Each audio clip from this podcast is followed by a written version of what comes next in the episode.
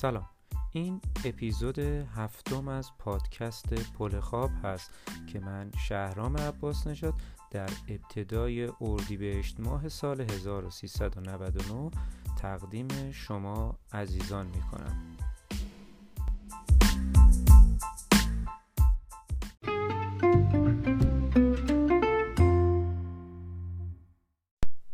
یکی از مشکلاتی که برای سنگ نوردان در مناطق مختلف پیش میاد عدم آشنایی با مسیرهای موجود در اون منطقه می‌تونه باشه. در سالهای اخیر خودم اطلاعات مسیرها و مناطقی رو که کار کردم حالا یا مسیر باز کردم و یا ترمیم مسیر کردم با کمک دوستان خوبم مثل امید قدیم مهدی شاهی حمید رضا محمدی و غیره به صورت آنلاین و آزاد انتشار دادم. که انتشار آنلاین و آزاد فوایدی داره ولی خب برای معلف معمولا گرفتاری های هم ایجاد می‌کنه. چند سال قبل در مورد پل خواب حمید شفقی و حسن گرامی با زحمات زیادی کتاب خوبی تهیه کردند. این کتاب به نام راهنمای سنگ نوردی در پل خواب منتشر شد و من داشتن اون رو به همه کسایی که به پل خواب می‌خوان برن توصیه می‌کنم. جالبه بدونید نسخه دیجیتال این کتاب هم در اپلیکیشن کتاب دیجیتال کتاب را قابل دسترسی هست و می‌تونید همیشه همراه خودتون داشته باشید. خوبی تعلیفات راهنما اینه که علاوه بر پیدا کردن راحت تر مسیرها شما می‌تونید با انگیزه و برنامه ریزی بهتری تمرینات خودتون رو بچینید.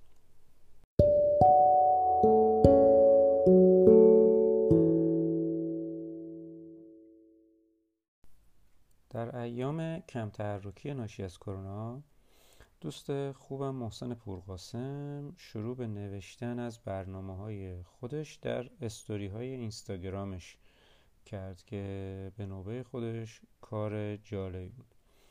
محسن پورقاسم علا رقم نقص عضوی که در دست خودش داره تونسته دیواره خوبی رو در ایران و خارج از ایران سود بکنه و البته اهداف بلندی رو در ذهن داره که امیدوارم همه اهدافش رو با موفقیت بتونه اجرا بکنه. من از دیدن تمرینات محسن پورقاسم همیشه لذت می‌برم. می‌تونید صفحه اینستاگرامی محسن پورقاسم و برنامه هاش رو دنبال کنید و در پروفایلش استوری های highlight شدهش رو ببینید و طبیعتا از مطالب خوبش لذت ببرید. در پست اینستاگرامی این اپیزود محسن پورقاسم رو تک می‌کنم که راحت تر بتونید پیداشون بکنید.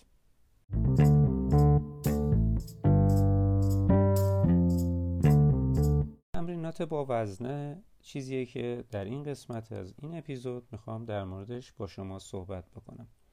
تمرینات با وزنه در تمرین های بدنسازی از تمرینات قدرتی بسیار خوبی هستند که قدمت بسیار زیادی دارن شاید اگه بگیم چند هزار سال قدمت دارن دروغ نگفته باشیم. هندی ها، چینی ها، یونانی ها و ایرانی ها داستان های زیادی در مورد تمرین با وزن و وزنه دارند. اما اونچه که مسلمه اولین هالترها به شکل هالترهای امروزی احتمالا توسط یونانی ها ساخته شده. اونها دو قطعه سنگ رو سوراخ می‌کردند و با یک محور به هم وصل می‌کردند البته اونها هالترهاشون رو پرتاب هم می‌کردن. چماق هندی ها هم چیزی شبیه دنبل امروزی بوده و وسایلی مثل میل کباده و غیره هم که در زورخانه های ایران برای شما خیلی ناآشنا نیست. پیدا کردن یک برنامه مناسب بدنسازی با وزنه از روی اینترنت، کتاب، مجلات و پسترهای ورزشی کار بسیار سختی نیستش. معمولا من ترجیح میدم که در طول 20 جلسه ورزشی بدنسازی از دو برنامه مجزا و به صورت یک در میون استفاده بکنم. یعنی یک جلسه یک برنامه رو برم و جلسه بعدی بدنسازیم یک برنامه دیگر رو برم. یکی از این برنامه ها تمرکزش روی بالاتنه و هسته بدنه و یکی دیگه پاها و هسته بدن. اما چیزی که در یک برنامه بدنسازی اهمیت داره اینه که شما معمولا دیدی در مورد انتخاب وزن و وزنه ندارید. هدف ما که برای سلامت عمومی در طی سال و یا برای توان افزایی در رشته های غیر از پرورش اندام و یا برای آمادگی جسمانی مثلا در دو دوره دو ماه در سال با وزن کار می‌کنیم معمولا یا اصلاح ازولانی یا افزایش قدرت ازولانی است. معمولا چنین کاری اینجوری انجام میشه که اول باید از خودتون یک تست بگیرید. و ببینید ماکسیموم توان شما در هر حرکت به تعداد استاندارد چقدر به طور مثال تست شما نتیجه میده که شما دوازده بار حرکت سرشانه رو ده کیلو می‌تونید بزنید بدون خطا. حالا شما اگر برای آمادگی جسمانی عمومی می‌خواید ورزش بکنید و برای سلامتی خودتون میایید بازه چهل تا 60 درصد رو استفاده می‌کنید و تو این بازه وزنه می‌زنید. و اگر مثلا برای افزایش توان در کنار یک رشته دیگه تمرین بدن سازی می‌کنید معمولا میایید 60 تا 80 درصد توان ماکسیموم رو انتخاب می‌کنید. روز اول تمرین 60 درصد و آخرین هفته دوره 80 درصد. یعنی مثلا جلسه شما تعدادش 15 تاست. در اولین جلسه شما میاید از اون ده کیلویی که در تستتون مشخص شده 6 کیلو رو انتخاب می‌کنید و وزنه 6 کیلویی رو می‌زنید. جلسه پنجم 7 کیلو و جلسه دهم تا پانزدهم 8 کیلو. در مورد سایر حرکت ها هم همینطور باید عمل بکنیم. اگر شما وزنه 100 درصد رو انتخاب بکنید باعث میشه در تکرار ست ها کم بیارید و نتونید برنامهتون رو خوب و کامل اجرا بکنید. هم باعث میشه که شما از برنامه اصلیتون دور بمونید و هم اینکه احتمال آسیب دیدن شما در صد درصد زیاده. شما باید صد درصدتون رو بین ست هاتون در حقیقت تقسیم بکنید تا به اون نتیجه لازمی که می‌خواید برسید. معمولا در اولین جلسه هر دوره تمرینی شما کارتون اینه که در هر حرکتی ماکسیموم خودتون رو به دست بیارید و برنامه فصل تمرینیتون رو بنویسید.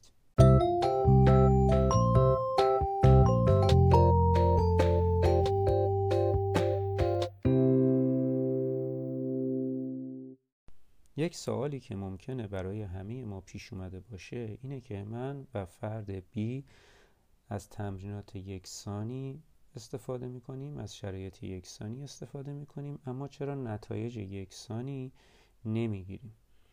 جواب این سوال شاید در تفاوت تیپ های بدنی نهفته باشه. بدنها شرایط یکسانی ندارند. شاید دو نفر در یک وزن برابر دو تیپ بدنی متفاوت داشته باشند. در اوایل دهه 1940 میلادی فردی به نام شلدون بدن ما انسانها رو از نظر تایپ به سه گروه مجزا یا somatotype تقسیم کرد. این سه گروه عبارت بودند از ectomorph mesomorph و endomorph. ectomorph ها بالاتنه کوتاه و دست و پای بلندتری دارند و عضلاتشون باریکتره. مزومورف ها سینه های پهن بالاتنه بلند و بدن عضلانی با عضلات بسیار محکم دارند. و ذاتا ساختار بدنشون عضلانی است و اندومورفا در حقیقت چربی بیشتری بدنشون ذخیره می‌کنه درشتتر هستند و صورت گرد و عضلات نرمتری دارند. از لحاظ تغذیه و تمرین این دسته ها با هم تفاوت دارند. یعنی اینکه اکتومورف ها متابولیسم سریعی دارند و غذا رو خیلی سریع تبدیل به انرژی می کنند حالا این غذا پروتئین باشه چربی باشه. مزومورف ها بدنشون خیلی راحت غذا رو تبدیل به ازوله می‌کنه و اندومورف ها متابولیسم آهسته ای دارند و سلول هاشون تمایل داره که چربی تولید بکنه. طبق نظریه شلدون اکتومورف ها یا لاغرها مناسبتر برای ورزش های استقامتی هستند. اندومورفا افراد درشت هیکل و بزرگ هیکل تری هستند و مزومورف ها فشردگی ازولانی و ساختار ازولانی بسیار بهتری دارند و به صورت ذاتی برای رشته های ورزشی مناسب هستند و موفقیت بیشتری در رشته های بیشتری می‌تونن به دست بیارند.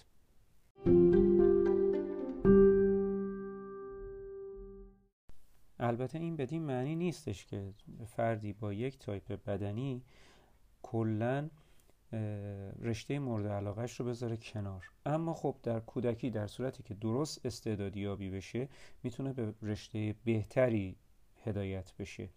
و البته در صورتی که در رشته دیگه ای که تناسب با تایپ بدنیش نداره بخواد فعالیت کنه باید از برنامه ریزی متفاوتی از بغل دستیش استفاده بکنه و یک برنامه نمی‌تونه برای همه نتایج یکسانی رو به بار بیاره. این چیزیه که باید بهش توجه کرد. برای کسب اطلاعات بیشتر در مورد پیکرسنجی و تایپ های بدنی و همینطور بدنسازی شما رو ارجاع میدم به کتاب های تخصصی در این زمینه. از جمله کتاب همه چیز در مورد فیتنس و بدنسازی نوشته عزیز شاورشیان و مرتضی شاهروخ همدانی. امیدوارم که از این قسمت تونسته باشید بهره ای ببرید.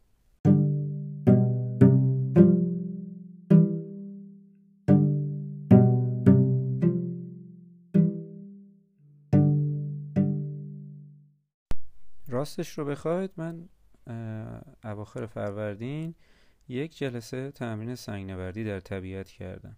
خیلی هم سعی کردیم که تعدادمون محدود باشه. روز یک شنبه این کار رو بکنیم که خلوتتر باشه و موارد بهداشتی رو رعایت کنیم. مثل ضد عفونی کردن دست، ابزار و غیره. اما متاسفانه منطقه شلوغتر از اونی بود که فکرشو می‌کردیم. البته باز هم تیم ها فاصله رو از هم حفظ می‌کردند. خیلی خوب بود که بچه ها این مراعات رو می‌کردن و جا داشت. البته باز هم بیشتر از هم فاصله بگیریم. البته من توصیه نمی کنم به کسی که حالا این کار رو انجام بده یا نده. اما متاسفانه چیزی که هست ظاهرا تا پایان خورداد ما سالن های ورزشی تعطیل هست. حالا توصیه می‌کنم به شما با توجه به تجربه که خودم بعد از دو ماه تمرین نکردن در سالن داشتم. تمرین هایی که من در خانه انجام دادم با فینگر بورد و ابزارهای دیگه ای که تو این مدت با شما صحبت کردم بسیار در آمادگی بدنی من مفید واقع شده بود. اما اتفاقی که افتاده بود به نوعی سوسول شدن پوست من بود چه دور ناخون من و چه پاهام. که به نظرم می‌تونید گهگداری بین تمرین های فینگر بوردتون کفش سنگتون رو پا کنید که هم کفش سنگ عادتش از بین نره هم این که پوست پاتون عادت به پوشیدن کفش سنگ رو از دست نده. و احیانا اگر به جای خلوتی برای سنگ نوردی تشریف بردید حتما گروه های کوچکی باشید و اینکه یعنی در حد دو سه نفر.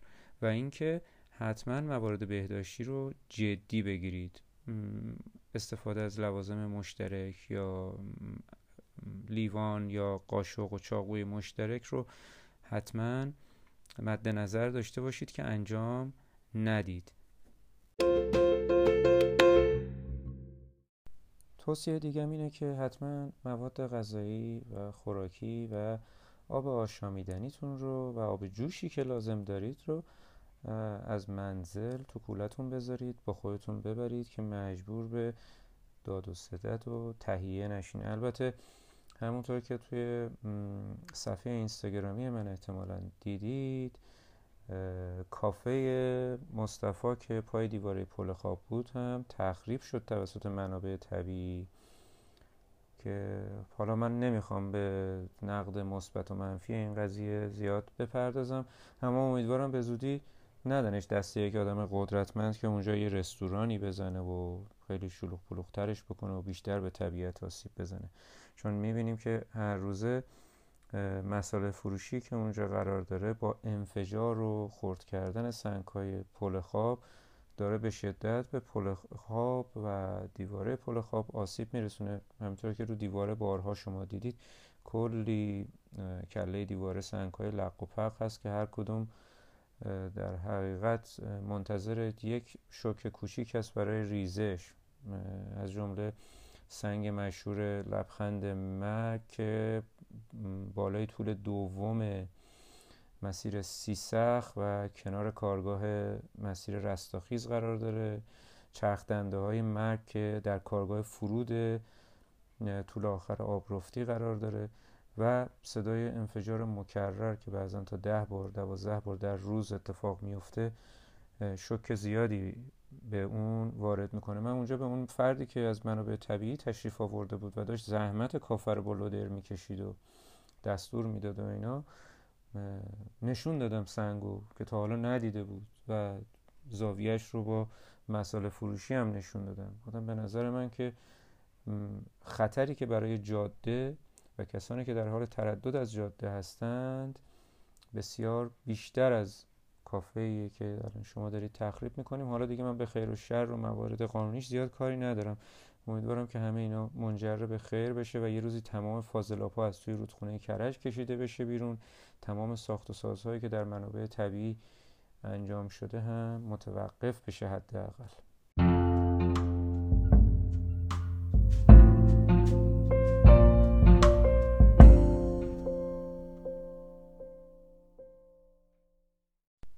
برگردوندن زباله هم که جزو اولویت هاییه که سالهاست خوشبختانه دیگه بچه ها بهش می‌پردازن. هرچند که کم و بیش تو مناطق سنگ نوردی زباله و مخصوصا ظرف آب به چشم می‌خوره. یکی از مواردی که من تو پل خواب همیشه به چشم میاد اینه که زباله ها پوسته مواد غذایی که مصرف کردن توی نایلون به کوله بسته میشه و موقع پایین برگشتن در مسیر ریخته میشه. لطفا به این موضوع هم دقت بکنید. اگه لازمه یک کیسه بزرگتری رو از منزل ببرید با خودتون برای حمل زباله هاتون و حتما زباله هاتون رو به شهر خودتون برگردونید و صد زباله های روستاها استفاده نفرمایید. چون که مسئله زباله در روستاها خودش موزل دیگه ایه که در جای دیگه باید بهش پرداخته بشه و به راحتی شهرها و منظم انجام نمیشه بعضا و بعضا برده میشه در هواشی رودخونه ها در طبیعت سوزانده میشه بعضا که چه ارز کنم اکثرا و این کار جالبی نیستش.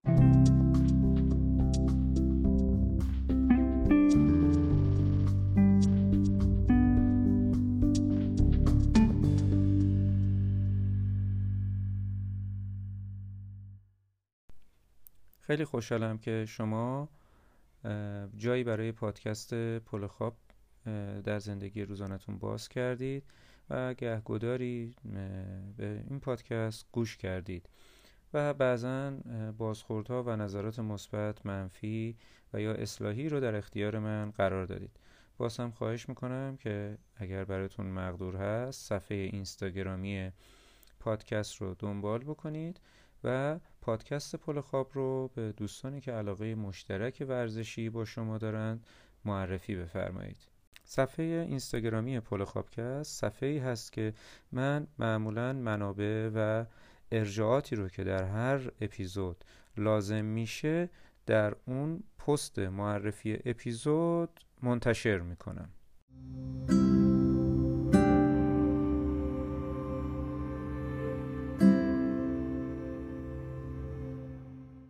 خبر خوب بهتون بدم که از حامد عزیزی پسر سخاوتمند کونورد فقید عبدالله عزیزی اجازه گرفتم که بخشهایی از کتاب ماجراهای کوه نوشته کارل لوکان و برگردان عبدالله عزیزی رو که در سال 1368 منتشر شده رو و به بخشی از تاریخ کوهنوردی ورزشی در جهان می‌پردازه در پادکستم بخونم. و اون بخش قصه پادکست رو بیشتر بهش بپردازم. و این مژده رو خواستم به اون دوستایی بدم که خیلی به من تذکر دادن که بخش قصه رو تو پادکست خودت بگنجون.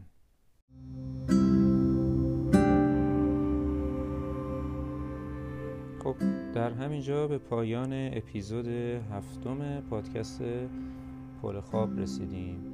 البته لازمه بهتون بگم دیگه از تون منتشر کردن پادکست معذورم. دیگه کرونا هم انشالله سبک شد. من هم سر کار دارم میرم هر روز و یک مقداری فرصت هم کمتر شده. و برمیگردم به همون برنامه پیش بینی شده. حالا هر چقدر سریعتر بتونم حد اقل 15 روز و حد اکثر یک ماه در میون یک اپیزود خدمت شما تقدیم خواهم